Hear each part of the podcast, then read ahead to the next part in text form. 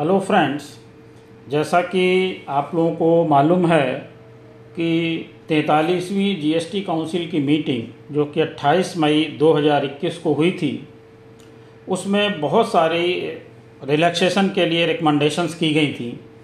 उन्हीं में एक रिकमेंडेशन की गई थी जीएसटीआर फोर से संबंधित, कि जीएसटीआर फोर में भी उन्होंने कुछ रिलैक्सेशन दी है। और वो क्या है, वो देखते हैं। उसके बाद उस पर जो कन्फ्यूज़न क्रिएट हो रहा है, उसके संबंध में डिस्कस करते हैं, जिसमें बात ये आ रही है, क्या ये 2019-20 और 2020-21 के लिए भी लागू होगी, या ये आगे के वर्षों के लिए लागू होगी, उससे संबंधित एक क्लैरिफिकेशन आया है, उसको देखते हैं। उससे पहले एक छोटी सी रिक्वेस्ट कि, अगर आपने अभी तक हमारा चैनल सब्सक्राइब नहीं किया है तो कृपया सब्सक्राइब कर लें।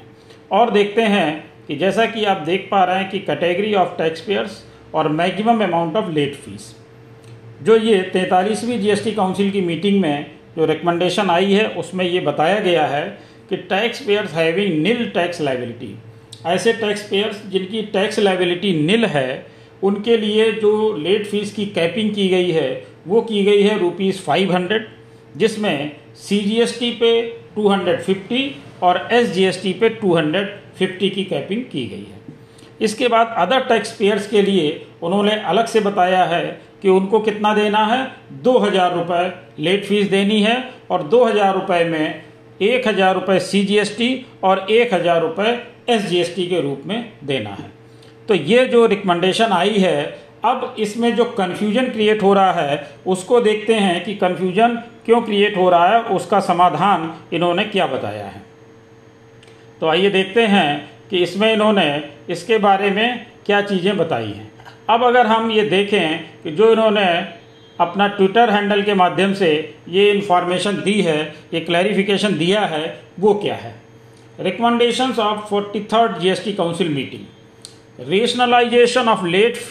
leviable on account of delay in furnishing return in form G S T R four by composition tax payers for prospective tax periods financial year 2021 and 22 यानी कि ये जो रेशनलाइजेशन इन्होंने किया है G S T R four के लिए, ये लागू होगा फाइनेंशियल ईयर 2021-2022 के लिए।